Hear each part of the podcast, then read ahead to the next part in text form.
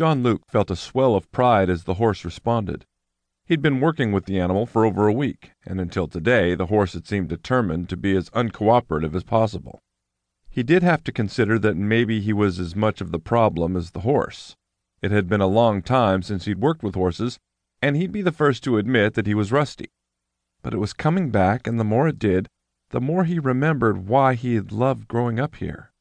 The life of a rancher wasn't glamorous or prestigious, and often the end of the day brought little more than chores accomplished and tired muscles.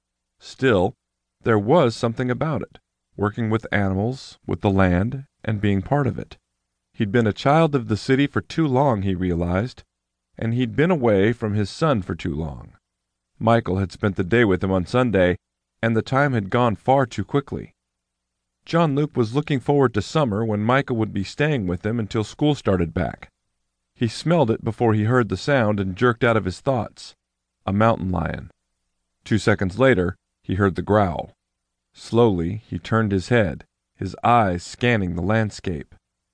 It was only a moment before the horse whinnied and pranced, clearly sensing the presence of the cat. John Luke looked around. He'd chosen the far paddock because there was less distraction there. At present, only he and the horse were within sight. John Luke dismounted, climbed the fence, and hurried to a stand of nearby trees. Once he was free of his clothes, he crouched down and focused his mind. The first pangs of transformation hit like being punched in the gut and spread quickly. A wave of pain that had every muscle and bone shrieking, consciousness threatening to flee. And then it was over. The pain was gone. He raised his head and sniffed the air. There. One more whiff and he was in motion. On the silent feet of a predator, his movement smooth and fluid, he flew across the landscape. Movement from off to the left had him suddenly turning. Then he saw it. A hundred yards away, ears laid back and waiting. There was a split second of indecision. John Luke, the man, trapped inside the cat body, was hesitant to attack.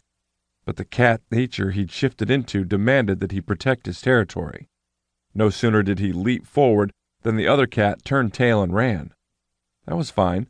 The thrill of the chase was intoxicating. John Luke forgot about his clothes and the horse he'd left behind, about the chores on the ranch, or the state of his human affairs. Nothing else mattered but the chase.